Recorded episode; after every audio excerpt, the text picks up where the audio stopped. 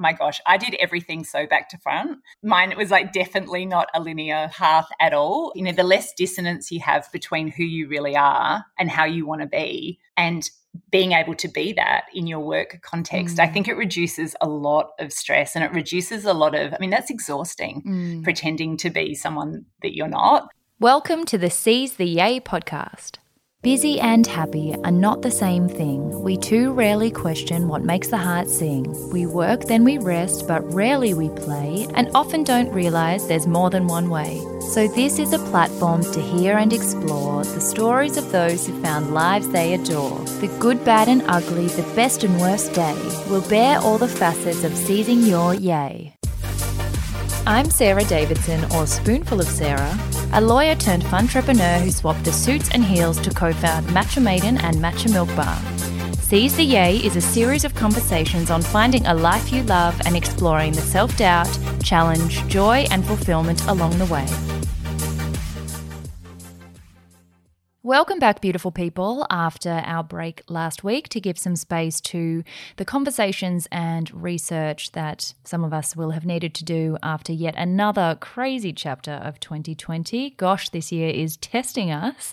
I hope you are all starting to reorientate yourselves and have been able to take the time to look a little bit further into things and feel a little bit more comfortable about where you sit. Coming back to the podcast, it's been a little while since our last entrepreneurial guest but as you know, I love to showcase all pathways to Yay. And I am absolutely delighted to have one of the best with us today and possibly one of the best placed people to guide us through natural human reactions to uncertainty and challenge and give us a little bit of insight into possible things that we can do and action plans we can take. So I'm very excited to have Jasmine Smith on the show today, Director of People and Culture from one of my favorite brands, Swisse Wellness. You all know I love a good nonlinear way to yay, so I found Jasmine's story captivating from her nomadic and adventurous childhood to makeup artistry, then a late entry to tertiary studies in behavioural science after her first child, a successful career in retail and sales, and only after seven years each at Mecca and T2, an eventual pivot into HR, where she's now working wellness wonders for the workforce at Swisse. Jasmine represents everything I love to share about life unraveling in chapters, the importance of self awareness, and the shape shifting nature of what your yay looks like over time. I think HR, or as it is known at Swisse, people and culture, is another one of those areas of work that can absolutely make or break a business, but that many of us barely understand and definitely take for granted. You'll hear that Jasmine herself didn't know it was even a job she could do until years later. And those are the areas I love to delve into. I learned so much from this chat. I was reminded all about the many tools Swisse and other businesses use to help identify employees' strengths, weaknesses, and passions. I kind of tend to forget that you don't have to learn everything on the fly. so, if you are wondering how to figure out what your yay is, my winging it method isn't the only way to do it. Jasmine shares a heap of useful hacks and more structured strategies, along with so much other wisdom about igniting human potential. So, it's an absolutely wonderful and useful listen. I hope you enjoy as much as I did. Jazz, how have you been coping? How is working from home? I feel like we all changed our routine one direction and now we're kind of having to lift it back the other way. It's a bit unsettling. How are you going? Yeah, I mean, I think, I mean, overall, I'm feeling pretty optimistic. I'm feeling pretty hopeful and you know kind of that sense which quite a few people I've spoken to have spoken about this sense that there's there's got to be some positive change that's going to come out of this and I mean I'm hugely grateful on so many levels to obviously you know remain employed and you know have a great job being healthy having a safe place to live which you know you obviously you can't take that for granted mm. but I think yeah we're super lucky you know living here living in Australia and I think, like from a work perspective, because I'm in people and culture, in a way, you know, it's this thing that we never expected to happen, or it was never on the plan. It was like, okay, prepare for pandemic and get team to all work from home in the space of five days. But so, in a way, while that's been super high pressure, I like I'm quite energized by change and and those sort of challenges. So, on a personal level, I've found it quite, yeah, I mean, stressful but exciting Mm. um, to sort of be working through this and making sure that we can do the best job for our people. And then because you're in people and culture, you sort of, you know, you've got access to the information, you know what the plan is. So I think that helps manage some of the anxiety Yeah. about kind of what's going on and, and how we're going to approach it. That I think it's a lot easier for me than like I've got two two young or not they're not young daughters, young women, 18 and 22. and so I think it's a lot harder for them. Like our our youngest daughter just finished year 12 last year. I mean, like thank God she wasn't doing it this year because I know that would be super tough. But she yeah, she got into uni and she's like I'm going to take a gap year and I'm going to go off and see the world and I'm going to find myself and it's going to be amazing. And then it's like, uh-uh, you're like living with your parents Yeah. so I kind of feel like I mean, of course, you know, it's all relative. You know, they're Mhm. well loved and safe, but you know, I think I think it's really tough when you're younger. Yeah, and you do you have such a greater sense of attachment to your expectations of how things will turn out whereas as you get older you just kind of get used to the fact that things are never going to work out how you think they are and they often work out better and there there will be lots of silver linings that come out of this even if we would never have wished the lessons to be learned that way. A hundred percent. Um, but yeah, I, I think it, it is a lot harder when you're um, younger and not so used to those just catastrophic redirections of pathway. But yeah, I mean, I'm very glad to hear that you're doing well. I think gratitude is the best antidote to uncertainty and fear and anxiety that we get when plans change. Mm. Before we kick off into how you actually ended up in people and culture, which I think is so interesting because, again, it's one of those positions where you really hold huge organizations together and individual people together in the background, and people forget someone actually is responsible for all the changes that have happened in the last little while. But before we kick off on that journey, I always start with asking everyone what the most down to earth thing is about them. And I think it's because in society we attach so much to your title and your productivity and your output, and things can seem very glossy when you get to a position like yours. And everyone sees the polished final product of your work, but they don't often see the behind the scenes of pulling out your hair to actually make things work. So, what's something really relatable about you? I mean, oh yeah. I mean, I think I still feel like the same, probably chaotic eighteen-year-old that I was, you know, when I first started working years ago. But when I think about what's down to earth, I mean, if I think about it quite literally, I'm not actually sure now if it's kind of like a superstition or it's a habit. But I can't drive my car when I'm wearing shoes. So I, I've got this thing where I have to, as soon as I get in the car, I have to, whether it's sneakers or thongs or heels or whatever, I don't really wear heels that much, but I can't feel anything between the bottom of my feet and the pedals or i get like super anxious and i'm not a particularly anxious person. So even though that's it's literally down to earth because I, I really need to feel my skin on the pedals so that i feel that i can drive properly. I don't know. I, I kind of feel like it's a bit of a yeah, maybe like a bit of a metaphor for the fact that we all do, you know, we all have these things that we do to kind of cope with even stuff that's quite mundane and should be quite subconscious and and and whatever. But probably a gazillion of those. But but that that was one that I thought of that was. It, I don't think I'll ever be able to wear shoes again when I drive. And I did Google this to make sure that I wasn't like illegal being illegal. like, is it illegal to actually drive with no shoes on? But apparently not, as long as you're in full control of the vehicle, which I am. I love that. I think that's so interesting that it's something that stuck with you. Yeah, my my family do sort of hang a bit on me about it. I wonder if it's like from childhood, were you always barefoot? So actually, that leads really nicely into the first section, which is called Way to Yay. You know, so many people, you meet them in a chapter of their life, which is the culmination of decades of work and angst and changes in direction. And now it seems like you've found your yay, you've got it all together, got a job you love. But I love going back to the very beginning and going through all the decisions that helped you get there, reminding everyone that you didn't necessarily know at that time where it would lead to. So let's take it back to very young Jasmine in Adelaide, Marryatville High, was it? Yeah, yeah. I actually had a, you know, I guess when I think overall about like my childhood, I was always moving. Like we moved a lot as a family. We moved overseas, around Australia. I think I went to six different primary schools. So I went to a lot of different schools. We lived in a lot of different houses. So yeah, Marryatville High, that was like, that was actually the only school where I stayed. You know, I stayed there all through secondary school, which was like a period of stability for me, really. But yeah, we were very much on the go, like a bit nomadic. I had typical kind of boomer sort of stroke hippie parents, you know, growing up in like the late 70s, early 80s. And yeah, I was just really, I was a massive reader. I was always obsessed with reading. I was really curious and always wanted to find out about the world. And, you know, we sort of went around Europe in a combi van and stuff. So it was it was quite a open-minded childhood i think yeah but my, my nature i was like quite you know positive and um, i was a bit of a people pleaser a bit attention seeking i think i felt quite quite unsure of myself like lots of kids do and teenagers mm. do so you know, I wanted to be likable and wanted people to like me. So I think that often created a situation where I, you know, didn't necessarily do or say what I wanted to, but did or said what I thought other people wanted me to do yeah. so that I would get their approval. My parents had like a super messy divorce when I was eight or nine, I think it was. So that sort of things went a little bit a little bit chaotic there and then we had and as i said we had lots of moving. So I, I, was pretty resilient. Like i was i was pretty used to going to a new school going to a new town you know meeting people. And i became quite good at like forming relationships and and sort of sharing stuff about myself but it was i didn't really form very deep connections because it kind of felt like we were kind of always moving and, and moving on to the next thing. So that was something I, I found it easy to you know chat to people and all of that kind of stuff but i did find it hard to to kind of have those really deep connections. And i didn't really make all my good girlfriends and stuff until i kind of got like in later teens.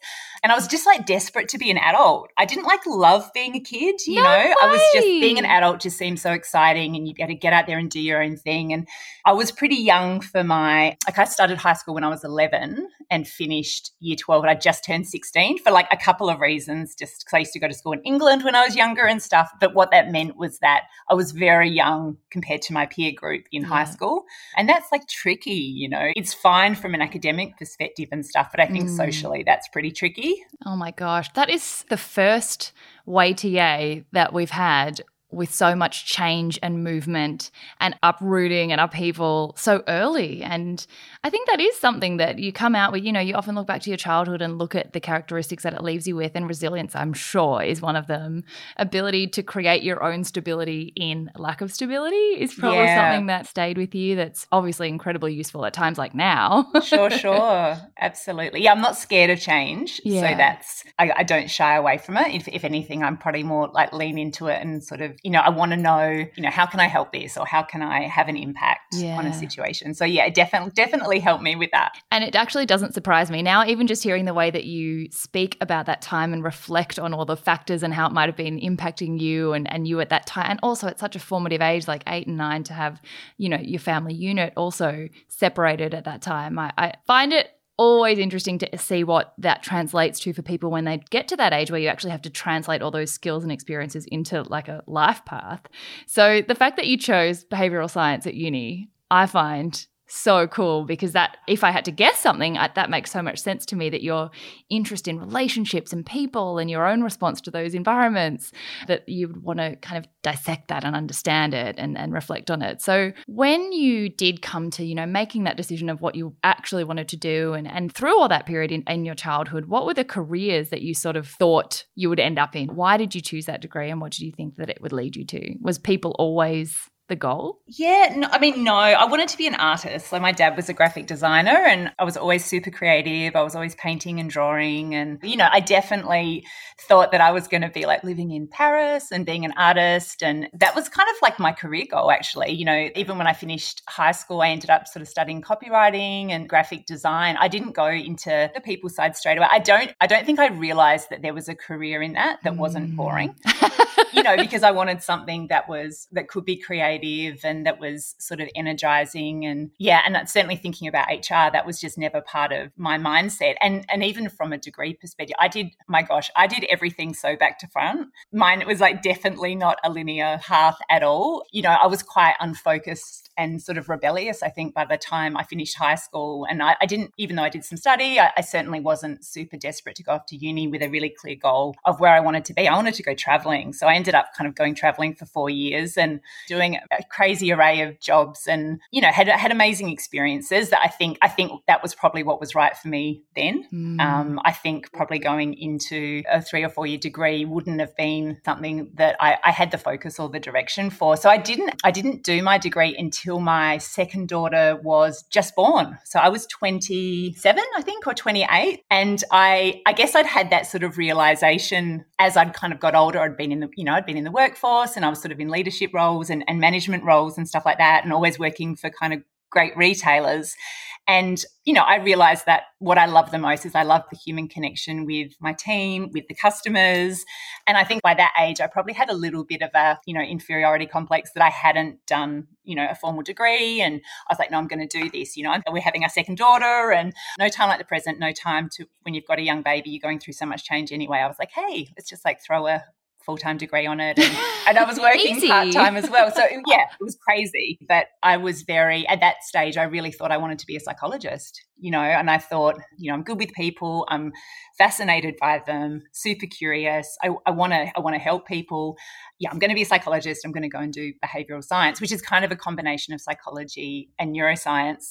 But what I realized, I, I just started working at Mecca at that point as well. So mm. I was a mm. makeup artist before I'd gone back to uni. So I was working there as a makeup artist. And as I was, you know, doing, you know, starting the degree and sort of going through, I mean, I definitely had that epiphany that I probably wasn't going to be the best fit for like a clinical setting you know a setting where like as psychologists often do you know you're dealing with mm. you know somebody's you know emotional challenges sorry obviously mental health issues and you know often in a one one to one context and you know, I had enough self awareness to know that I didn't think I would be the best fit for that as I went through and I learned more about it, that I'd be better off in more of a group setting, in a team setting, in an organizational space where I was much more energized about how can we take what we know about human behavior and you know what motivates us and drives us to make something that's already good to make it even better you know to really kind of supercharge it um, in a way that's, that's beneficial for everybody the individual the team the organization and, and that sort of started to come clear to me as I, as I went through the degree.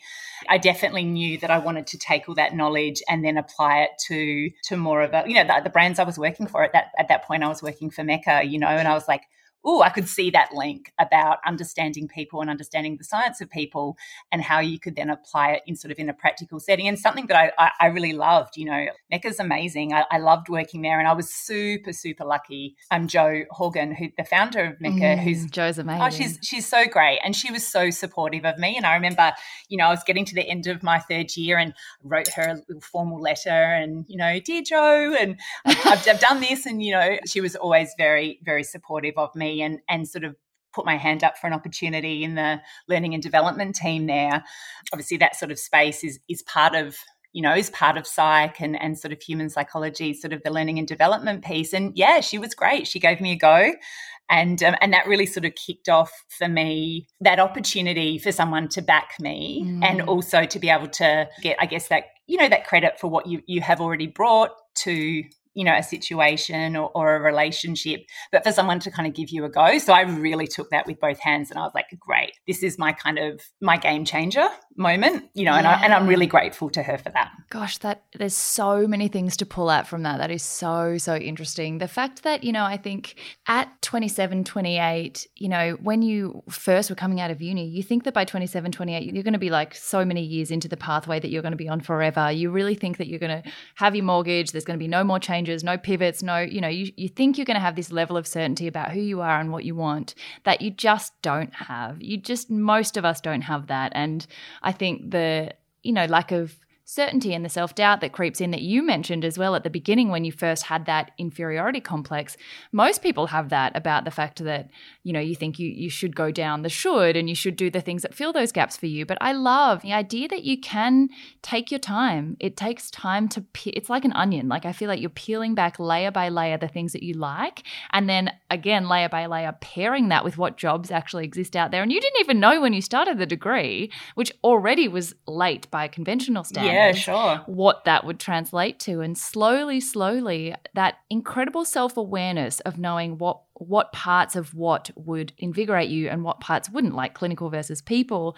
Just everything that you explained just then is so representative of what I'm trying to share here that yay can be, you know, you don't have to see the whole staircase to take the first step. Most of the steps don't make sense. Half the time you don't know where they're leading until you get there, but they all are building towards something. And there's such a huge measure of patience and fear and risk in going back to uni as a mum. You know, that must have been enormously difficult and challenging, sleep wise, time wise, confidence wise. But to now know that you've, you know, I didn't even know how you'd transition because I was looking at, at your LinkedIn from Mecca being in retail to then moving into people, I was like, whoa, whoa, how, how was that? How did the game change? And it's so interesting that it, sometimes it does just take one person to give you a chance and make you believe you could take that big jump to do it. And then you moved on to T2 and now I've ended up at Swisse doing such amazing things and to be like head of, you know, people and culture as a director, like that's, you've climbed the ladder that you didn't even know you were interested in when you first started out. And I love that so much. What was the transition from that first leap of faith that Jo took in you to now to, you know, I'm at the pinnacle of the industry that I just started moving into by chance? Yeah, I mean, and I guess it's like following on in that non-linear fashion. I was really lucky to to sort of be given multiple opportunities at Mecca to kind of um, get more responsibility and and to gain you know more knowledge, more experience. I had I had a great manager there as well, who was yeah, it was fantastic. You know, a bit of a a bit of a mentor for me that was able to, I think, really give me that confidence. And as you were saying before, because I was older as well, you know, I wasn't straight out of, I mean, I was straight out of uni, but as a mature age student, um, I kind of felt, you know, I felt a bit of a sense of like, okay, I don't have time to waste. You know, I, mm. you know, we were really lucky. We had these like two beautiful daughters, kind of quite young and, and I've got this space now in this runway where I can really go throw myself into it. So it's really important to me to feel a strong connection to the brands that I work for. You know, it needs to be something that I I'm naturally an enthusiastic person. So I, I, really need to be genuinely enthusiastic about what it is. And, you know, I mean, my God, I like love, love beauty products. So, you know, skincare and makeup at Mecca was amazing. And, and their whole vision of, you know, helping people to look and feel their best was something that really kind of resonated with me. And, and then as I kind of came to the end, I had like seven years at Mecca, was incredible. But at that point, I was still in the learning and development space, which was, which was amazing. But I think I really wanted to push myself, I guess, to be a bit more accountable. Mm. Sometimes in the L and D space, you know, you're very much a, I mean, a really important function, but you can be, you know, more of a supporting function. And really, where the rubber hits the road is really in that sales and marketing space and product development and stuff. So, you know, I sort of, I'm a bit of a believer of not to sound too manifesty, but I do like to kind of go, this is the brand I want to work for. I write it down. Yeah, I really want to be intentional about it. So when I was thinking about, you know, look, okay, maybe it's time for me to spread my wings a little bit, I definitely had T2 at the top of my list. I'm a huge tea aficionado, obsessed with tea. And um, Maryanne Shearer, who started T2, is a pretty incredible Amazing. woman. So, yeah, I sort of took me about six months to find the connection and, and sort of find my way into a good girlfriend of mine once told me, you know, if a brand or an organization represents something to you and you want to find out if it really is, you know, what it appears to be, find some kind of connection, someone you know that knows someone that knows someone that knows someone, and you know, have a chat to them, have a cup of tea with them, find out about it, find out if kind of, you know, the exterior matches what the brand's really about. So so I did that. Again, I don't want to say like it's just luck. Like I definitely knew that I put it out there, and I definitely went. You know, I was quite intentional in about in going after it. But I ended up getting a role as their national retail manager. So I looked after all of the retail business for T2 in Australia and New Zealand at that point, and it was like even that was like a massive step for me because it was I'd kind of I was sort of moved sideways from a learning space into sales and operations. Oh my gosh, that was such a massive learning curve. I was just, you know, most of the time I think, or not most of the time, certainly the first 6 months I was completely riddled with self-doubt and you know, just sort of mm. that real sink or swim and and just, you know, learning every single day, which I loved and you know essentially i stayed with t2 just to you know not to not to make it too long-winded for for about seven years and, and I sort of ended up being the retail director for the business and, and I had lots of different functions that I worked with. So across sales operations, visual merchandising, we rolled out new stores to Singapore and the US and the UK. So it just got huge. And Maryanne sold the business to Unilever at that um, at that mm, time as I well. Remember. Yeah, a couple of years before I left. So that was really amazing to be part of this tiny startup. When I started with T2, I think we only had 25 stores. And I worked very closely with Maryanne and her sister Kirsten, who was my my manager, and you know, really sort of helped to grow to grow that business. And Maryanne was just so, you know, so inspirational, so like uncompromising in her vision for the customer and her vision from as from a design and aesthetics perspective for the brand. So that was a really good a really good grounding for me and then to also see what happens when a small business gets bought by, you know, a big multinational, that's super valuable as well. You know, you really see these kind of big machines and the way that they run things like supply chain and, and stuff is mm. really, really impressive. And I guess I just I did have a bit of an epiphany probably about 12 months before I left T2 that I was, my role by that point was so broad. I felt a long way away from the stuff that I really wanted to kind of do at that point, which was the people focused stuff. It's like I felt a long way, a long way away from the teams, from having an impact, mm. and also kind of like where I add value. It's like, can do sales and operations and stuff, but I'm not the best operations person in the world. And I knew that my value was much more about, you know, it was much more through leadership, being able to kind of grow a thriving culture, drive high performance you know, authentically through teams, connecting people with an organization's kind of purpose and mission and, and values. And that was a space that I really loved and I thought that I can make the biggest difference. So in my mind, again, I kind of put it out there and it's like I'm gonna I'm going to look for something where I can move into, you know, get some more depth in that people and culture space. Because people and culture was always a big part of my roles at T2 and at Mecca, I mean, anyone that's been in retail knows there's a lot of people stuff. You know, you got mm. you know a lot of stuff that that you need to be able to support the team members with. So I felt as though I definitely had that kind of the anecdotal experience without having sort of been in a traditional HR role before. So yeah, I was very lucky again to be given an opportunity at Swisse. So that was, and for me, Swisse is I'm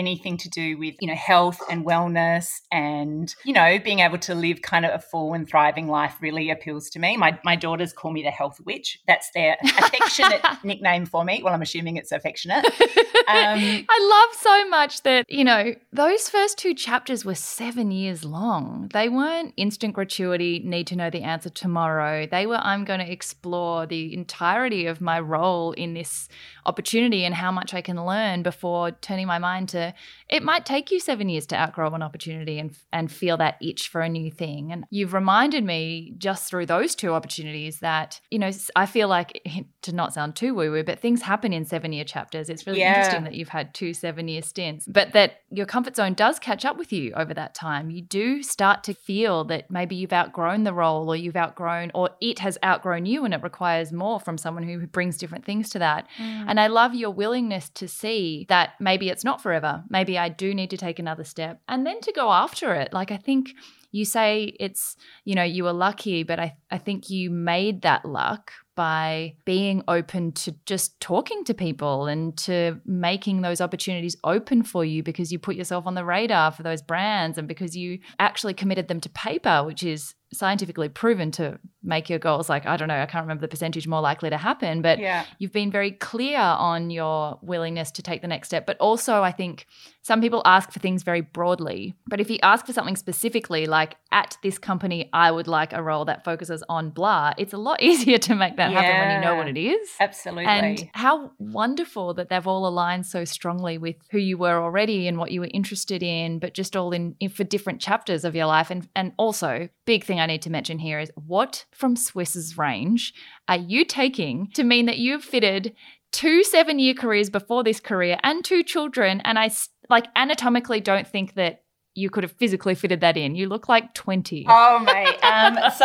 that is very kind. It must be where I'm sitting, I think, with the light coming in from the window. But I, I'm a massive believer in preventative health. And I guess that's kind of a mm. fairly broad subject. But everything from, you know, lifestyle choices and, you know, your, your nutrition and, and, and your movement and, and, and how you move and what you do to look after your mind, you know, how you connect with others and, and what you do to sort of feel fill up all of those, you know, or water all of those plants, I guess. But from a supplements perspective, I mean, I've always taken supplements. I'm a, I'm a big believer in them. I'm a Virgo, and I feel like Virgos, what I read about them is they're kind of a bit self obsessed with their health, can be kind of hypochondriacs.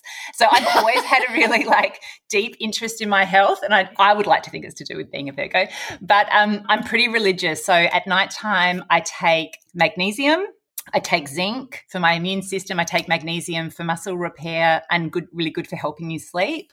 I take a probiotic as well. So probiotics are really great to take at night time when your stomach's not digesting food. So when it's having a little rest. Um, I mean, it's really interesting. I'm, I'm, sure you know about it, but there's so much sort of research and stuff now about that link between mind health and gut health. Mm. Um, and then I also take evening primrose as well. And I take a, we've got a collagen peptide that I take. So I take that every morning now as well. So I, I, I do take quite a lot. And it sounds like a lot probably to normal people, but yeah, I, I think it's great. And I, and I sort of feel like, you know, I've got got some friends who are probably more cynical and, and, and have never sort of really been into preventative health. And they're like, well, do you think it makes a difference? Like, well, for me, I feel healthy and I feel like vibrant. And I feel like as I've got mm. older, you know, I haven't been super impacted by kind of age related health concerns or anything at this stage. And, and, I, and I, I, do. I think it's all part of that. I think it's part of, you know, taking vitamins and eating healthy and meditating. Mm. And I think it's kind of the whole thing. Well, you are glowing in the way that belies the length of your journey so far. So it's obviously doing something for you. so, having moved from Mecca and then T2 and into Swisse and then moving from retail and sales, but into a more official people role. You know, I was reading that you've become accredited in things like the, you know, Herrmann HBDI practices and started in organizational effectiveness and have now become director of people and culture. And I think to people who either haven't worked in a big organization before or have and have not had much of a reason to be engaged with the role too much, HR is actually quite mystical. Like a lot of people don't actually understand what the role is because it's it's people and that's sort of we're all like, oh, I know I know people. But I think a lot of people take for granted the role that you actually play, that you are actually in charge of things like effectiveness, mental health, well-being. There's, you know, all the typical things like payroll and all the things that, you know, traditionally a part of HR, but people and culture means you're creating the culture of a brand like Swisse that then permeates everything that you do internally, but then also externally. So can you run us through how your role has evolved, what it actually is, some of the workplace practices that you're most proud of that you've been part of implementing,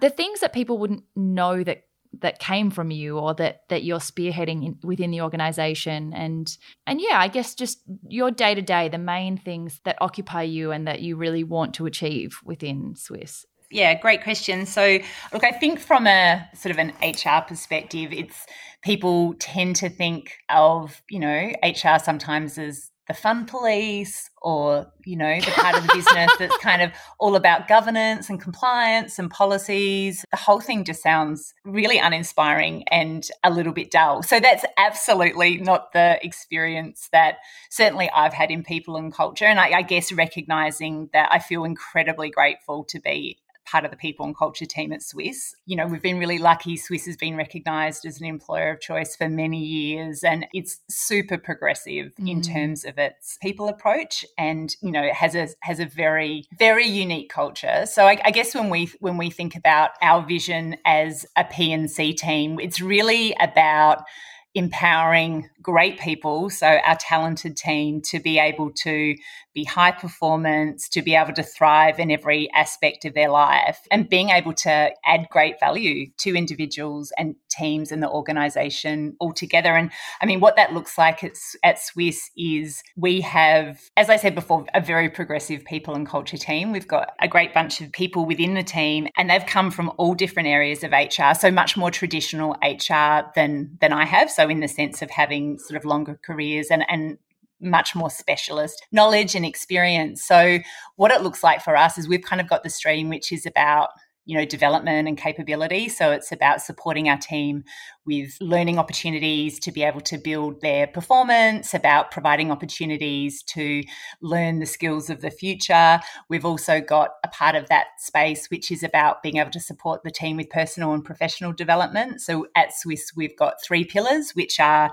movement mind and nutrition.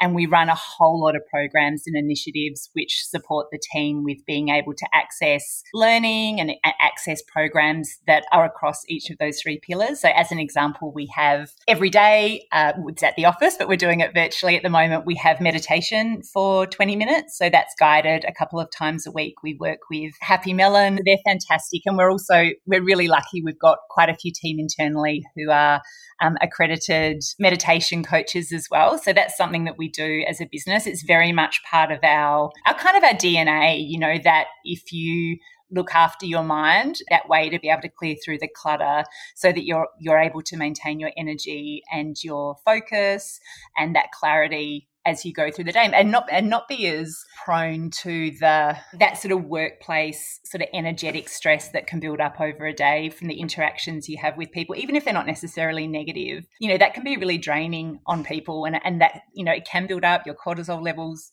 build up and you know people getting sort of getting to the middle of the afternoon and like oh my god chocolate you know sugar coffee uh, or get home have a wine because they're just wanting to they're wanting to provide some kind just of decompress. Yeah to decompress. I've actually found i moved into meditation from just i mean the corporate context complete burnout but it i've needed it more not so much from the physical stimulation in a negative sense of overdoing it but actually learning that positive stimulation also burns you out, even if it yeah. feels like it's a good thing. You can have too much of a good thing and great experiences. Like you might be working on the best project you've ever worked on and having the best time and having no negative feelings, but wonder why you're completely burnt out emotionally and physically. And it's because it's still stimulation, even if it's positive.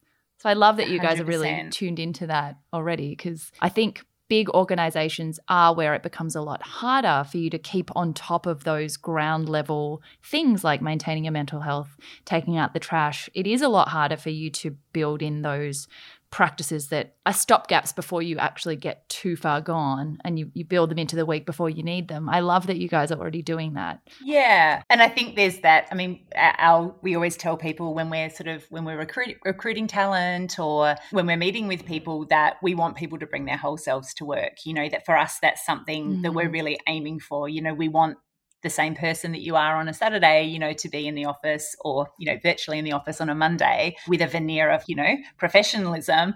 Um, maybe not like the middle of Saturday night, but certainly we want those, we, yeah, we want people to be who they are because. I mean, I experienced that myself. You know, the less dissonance you have between who you really are and how you want to be, and being able to be that in your work context, mm. I think it reduces a lot of stress and it reduces a lot of, I mean, that's exhausting mm. pretending to be someone that you're not. We want people freed up from that so they can focus on the great work. You know, they can focus on innovating and they can focus on thinking disruptively. They can focus on the consumer and our customers and the product development. So we really encourage people to, we want that diversity. We want, we want people to really sort of feel as though they can you know really really show up as they are.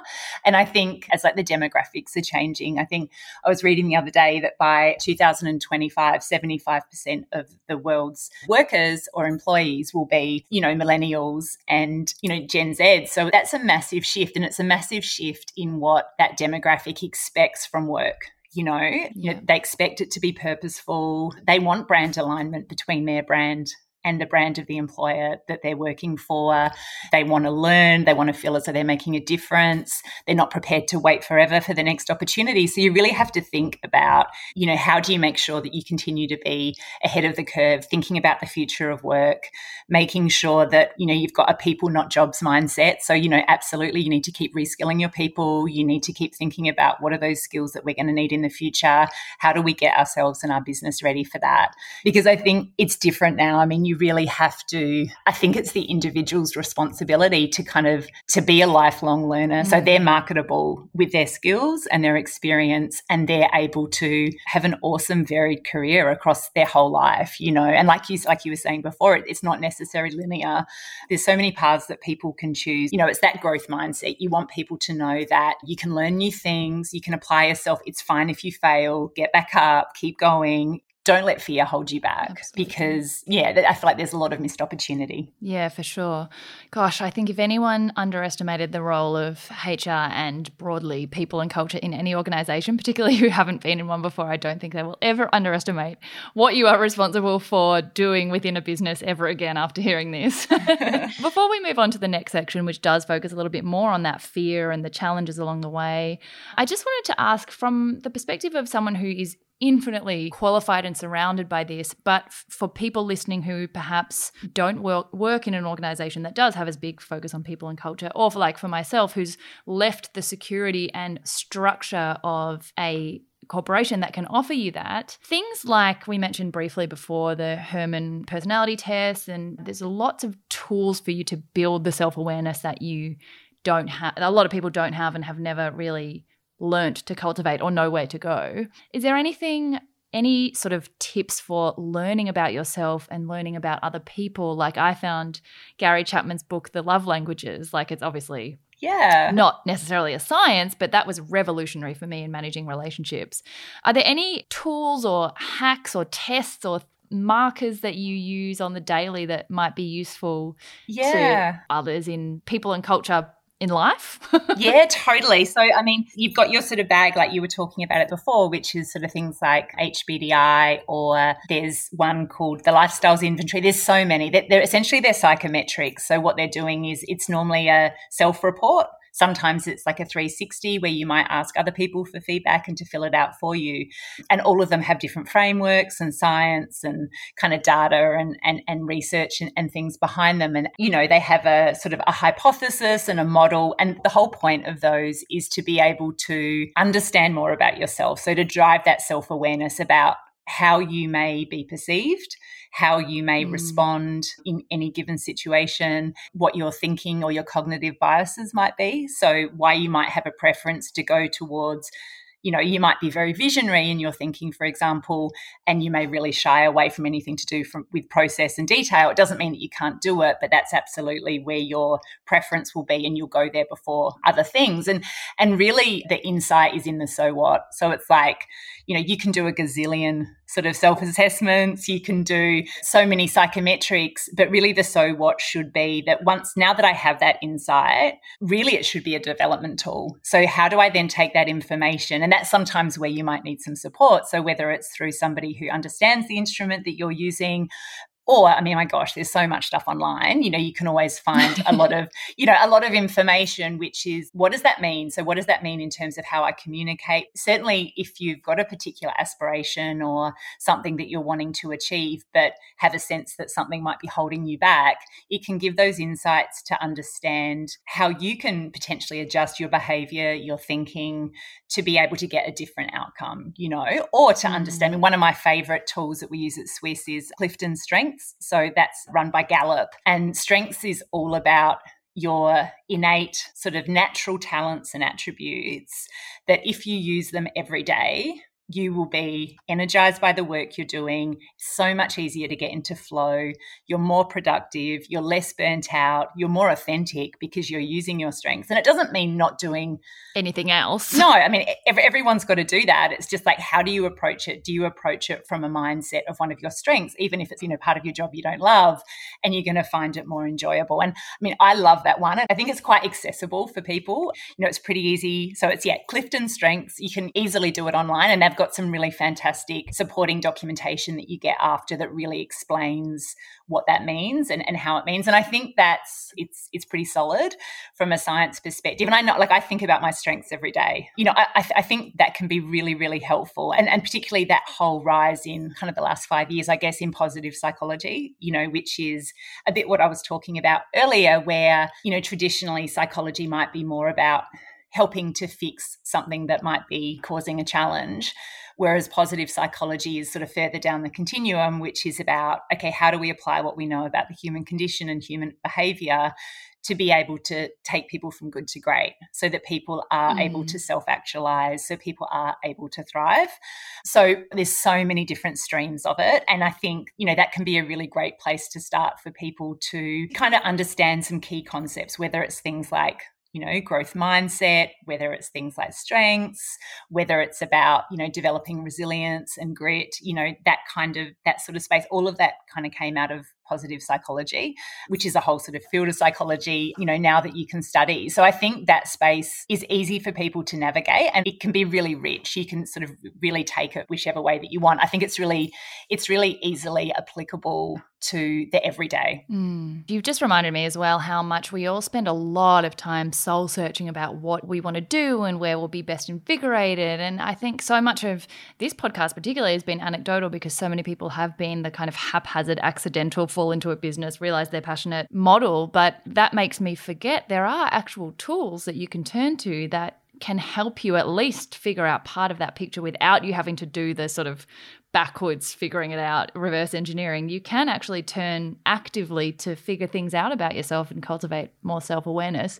And I know I'm cutting my other two sections short, but I think this is a really important question that just came to my mind. A lot of people think because they hear stories of people like myself leaving corporate to move into business is where my strengths have been best invigorated. That's definitely not the case for everybody. What would you say from having seen that you can be an entrepreneur, that you can bring innovation and energy and trailblazing ideas and thinking outside the box to an organization inside it? Yeah. What would you say to people who haven't considered that that is also a possibility, particularly in an organization like Swisse where you openly encourage that kind of mentality within your employees? Oh, uh, look, a hundred percent. Because, like, you're right. You know that whole thing about going off and doing it yourself, and and you know people do amazing things in that way but you know it's also really scary right and people may not necessarily even have the means to be able to kind of take that risk it depends what's happening in their life and i think from an innovation perspective and opportunities for entrepreneurs i feel like this is the biggest growth area certainly from a people and culture perspective when they talk about the skills of the future they're all innovation skills you know it's design thinking um, cognitive agility creativity, you know, relationship building, communication. And, and so in that space of, of being very, very disruptive, very entrepreneurial, very innovation focused, that's absolutely what organizations are looking for and particularly as there continues to be you know the rise of things like automation and AI and robotics more and more humans are going to have to differentiate themselves and really add value. And, and the idea is that really frees up people to be able to elevate and be able to bring those truly human kind of attributes um, to their work, whether it's working for themselves or working in an organization, which which are all of the things that, that we just spoke about. I know for us, when we're looking for talent, that's absolutely what we're looking for. Is for somebody with people with those entrepreneurial mindsets. You know, people who mm. aren't afraid to you know give things a go, fail, move on, learn. That sort of fixed mindset of not being agile and- yeah not being agile. Yeah absolutely. And being and being afraid to experiment. That's less and less in demand i think mm. as organizations continue to evolve and i also think it was uh, interesting that you said that things like ai and robotics and technological advances can free up people f- to do the thinking. I think what also frees a lot of people up and we were talking about personality types just before there are personality types out there who are completely consumed by the minutia and rubbishy day-to-day stuff of running a business that when they are inside an organization, they are freed up from mm. the accounts and the following up, all yeah. you know, just all the structural stuff you have to do as a business owner that distracts you from your talent. And some people their personalities are suited to I go to work, someone else provides the structure, and I apply what I am best at. And that is the best way to channel their skills. Whereas other people like the dynamics of running all the things. I just, that freeing up is something that I think a lot of people, I've had friends start their own businesses, close them, and go back to an organization because that's where their skills are the most free. Oh, 100%. We've had we've had team members who've done the same thing, who've you know gone off. They've been incredible, you know, amazing talent, and they've gone off to do their own thing on the side. I mean, so many people have a side hustle these days, right? It's kind of normal, and then they go off to kind of to grow that. And you know, in some cases they don't come back, and in some cases they do. But that's what they say too. Is it's like, man, it's really hard. You know, potentially they're better suited to being more in an organizational setting, as long as they've got the right culture fit, right? That is going to empower you to be able to express that entrepreneurial mindset and innovation and amazingness. If you don't have that fit, then that's probably going to be more difficult. But yeah, even quite con- what were what you'd think of as more conventional industries and sectors now that absolutely, you know, everybody's kind of sort of heading in that direction. I, I really feel like it's yeah. quite unstoppable, you know, mm. for organizations to evolve. For sure. So just quickly to run through the other two sections, um, I get so excited talking about the journey. I always leave these to last, but we've touched briefly on some of the biggest challenges along the way for you, self-doubt. I wonder whether, and I meant to ask this question earlier. So this section is called an ATA, which is all the barriers that get in the way to your joy.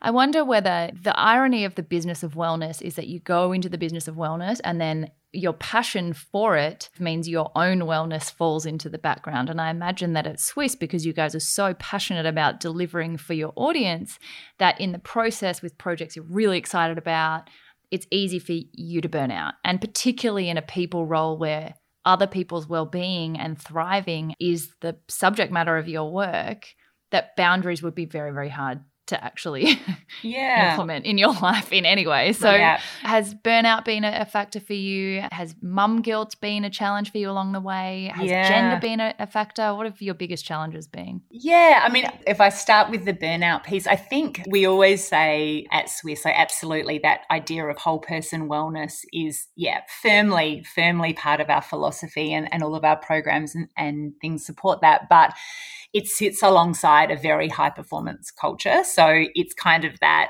look after yourself, but you know, it's complex, it's challenging, it's super pacey, it's very fast moving organization as well. So yeah, I mean the, the pressure is high. It's absolutely energizing, you're right. And I think if you were trying to navigate that pace and the complexity and the change and the challenge and, and all of the stuff that's always going on and you weren't taking advantage of the kind of the wellness programs and, and all the resources and things we have in place to be able to support the team to recoup and then kind of go again, I think it would absolutely take its toll. I, I know from my perspective, you know, I do take advantage of all of those programs. I think the burnout comes more from the, it's partly my personality and partly the role. It's the overconnectedness, that energetic overconnectedness with people.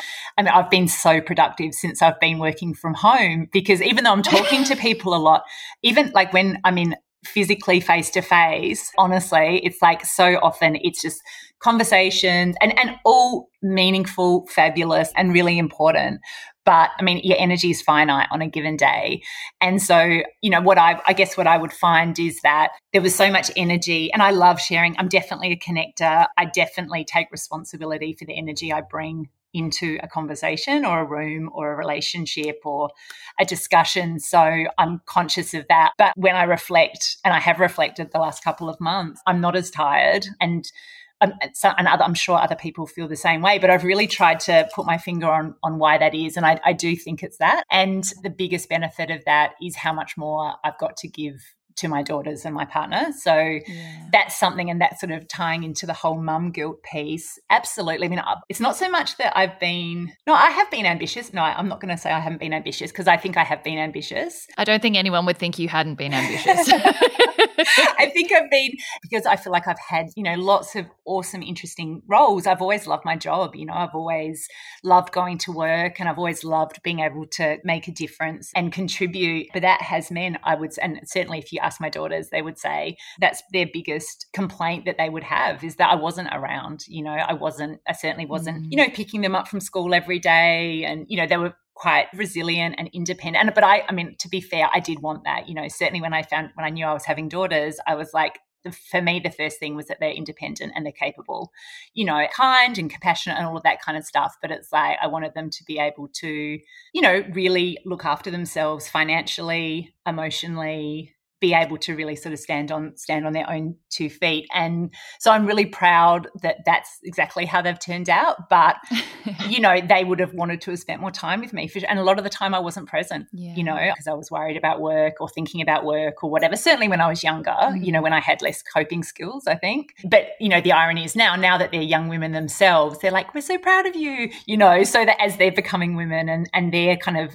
thinking about their careers and they're, I guess, seeing through the, seeing things through the lens of an adult. they're proud. But yeah, I mean, I feel like I did. I definitely missed opportunities to be a more present mother. And do you think that that's something that is difficult to navigate alongside colleagues who are males? Because I found in law, I didn't get to the stage where I was running a career alongside motherhood, but I had already thought about that. Like only three years into my career, I was already thinking about what happens when I take maternity leave and then I'm X months behind them. And, you know, it's something that it doesn't have to be a negative dialogue, but there are differences there in our journeys that have to be navigated with gender. Mm. Partly that's part of your role to manage that among your own employees as well. But in your own journey, do you think your daughters will be going into a, a different workforce to what you were in, or do you feel like you you had it easy to navigate? Like, yeah, what was your experience of the gender piece? Um, I think because when I had the girls and when they were young, and I was really navigating that bit that's the toughest. You know, when they're sort of pre before school or when they're sort of in primary school and they're less independent, or not the toughest, but certainly the most hands on. You know, I was working at T2 and Mecca, and so they were very not so much that there was like super progressive parental policies or anything like that, but it was a very female oriented workforces, lots of women going through the same thing, you know? So it wasn't something, in fact, there was quite few men that I was working with, and I know things have, have changed now. So I didn't really have a challenge. I didn't have a challenge with that. If anything, it was probably, you know, it reinforced that it's completely okay to be kind of into your career and what you're doing because, you know, Jo and Maryanne really role modeled that, although, of course, they're both like you know, awesome parents as well. It wasn't until I came to Swisse that I started working with more men, actually. It's the first place I've worked where there's been sort of more of an even split of men and women. And it's not so much that I experience the difference between the parenting, working parent experience for um, the guys compared to the women there because my girls are older. So it's not, it's not so much my story anymore. But when I see my colleagues who have, you know, young children just doing this crazy juggle. And i think the like the cognitive and emotional load of parenting or, or, you know really holding that holding that burden of, and of course you know as we know you know women can take a lot of that guilt on and kind of the responsibility of of not doing you know everything perfectly. I do think things, yeah, when I see the young women who don't have kids and stuff that are coming up through now, I mean, they've got such a different view to it. I, I wonder whether, I mean, maybe the self doubt will will be there, but I mean, I look at the, the women we work with, the young women, and I look at my girls and that they're just so their expectations are so much higher than mine were mm. at the same age you know I, I, sort of took it for granted that you sort of had to give up or do x y or z or, or things would be different because you're a woman but but they're they're completely the opposite way it's almost like there is no way that that sort of thinking would be acceptable for them. And sometimes I kind of, you know, I listen to like my daughter's talk and I think, my God, are they completely unrealistic? Yeah. But but, but I, I, think it's just generational. And I think it's as it should be, absolutely mm. as it mm. should be, that, that, that, they should see no barrier. It's, is it going to be tough? For sure. I mean, I see working dads, you know, they've got it tough as well at work. You know, I think mm-hmm. navigating that whole parenting working thing,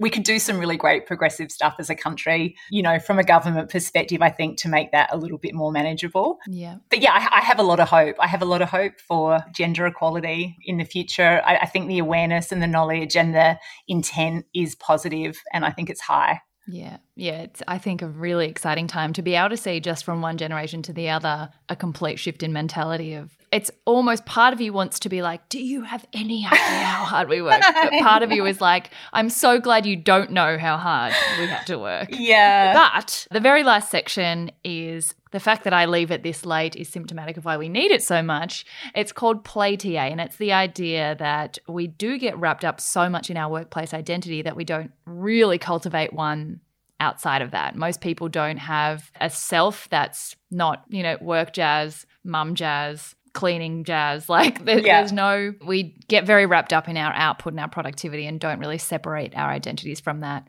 And I mean, I didn't even know what my hobbies were or what I liked or what I enjoyed. I couldn't even answer those questions for a very long time. So now I'm very, very passionate about making sure there are activities in my schedule that are I can't win at that are not learning or productive.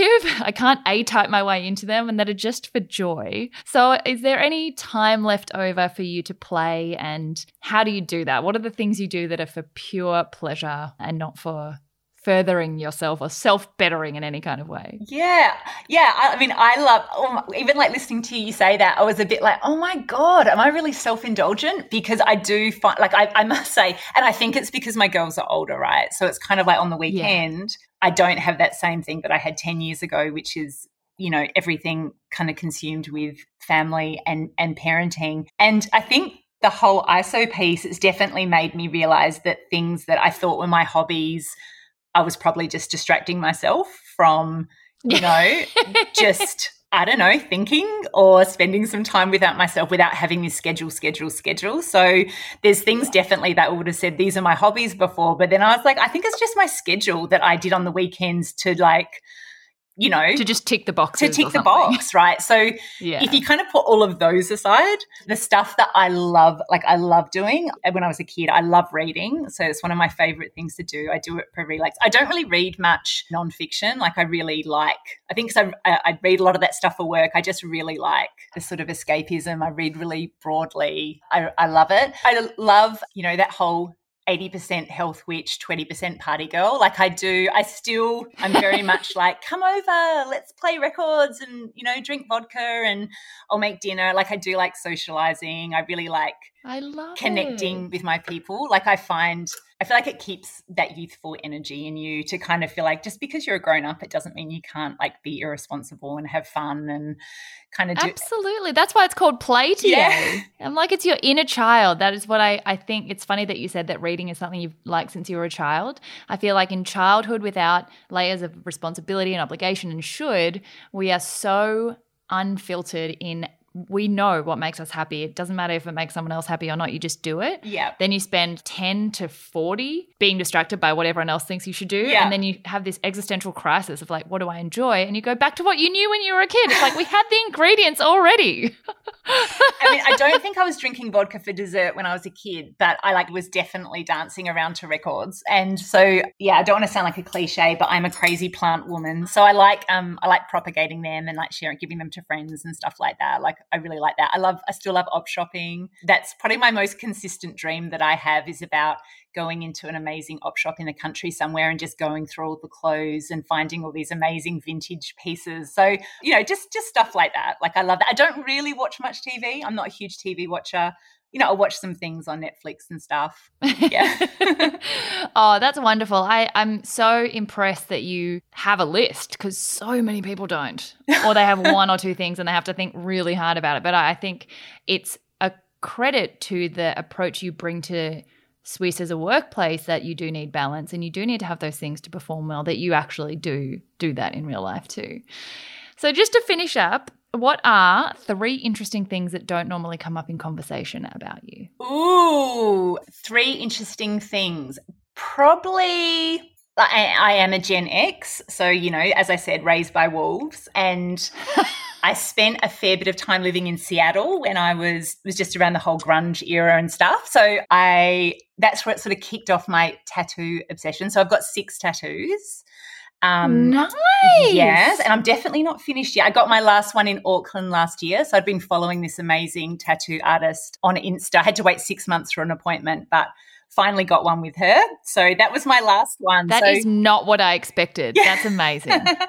I don't really have any that you can see anywhere, but it's a friend of mine said to me, you know, but do you think they make you look better? And it's like, well, I don't really even think about it in that way. I don't think about it as an aesthetic thing. I what they I, make you look like. No, I, I, just think it's, I feel like it's a story, mm. you know, that it's kind of this thing that you kind of look at them and go, oh, yeah, that was there. And I remember what I was thinking then. And so I don't really look at it as a better or worse thing. I look at it as kind of just maybe it's that artist thing. Artist when I, when I was wanting to be an artist when I was younger, you know, I like that idea of like telling, telling your story in kind of images. And that's such a nice one. I love that. I have five as well, but they're all same. You can hardly see them and they've yes. all got stories and they're all representative of big chapters and yeah i don't care what they look like. I'm like well obviously i did at the time. Yeah. But yeah they're much more symbolic than they are anything else. And do you think you'll keep getting more? Absolutely. Like someone said to me you'll get addicted. And i was like no. I, I, how could i want anything that permanently more than a few times? Yeah. And now i'm like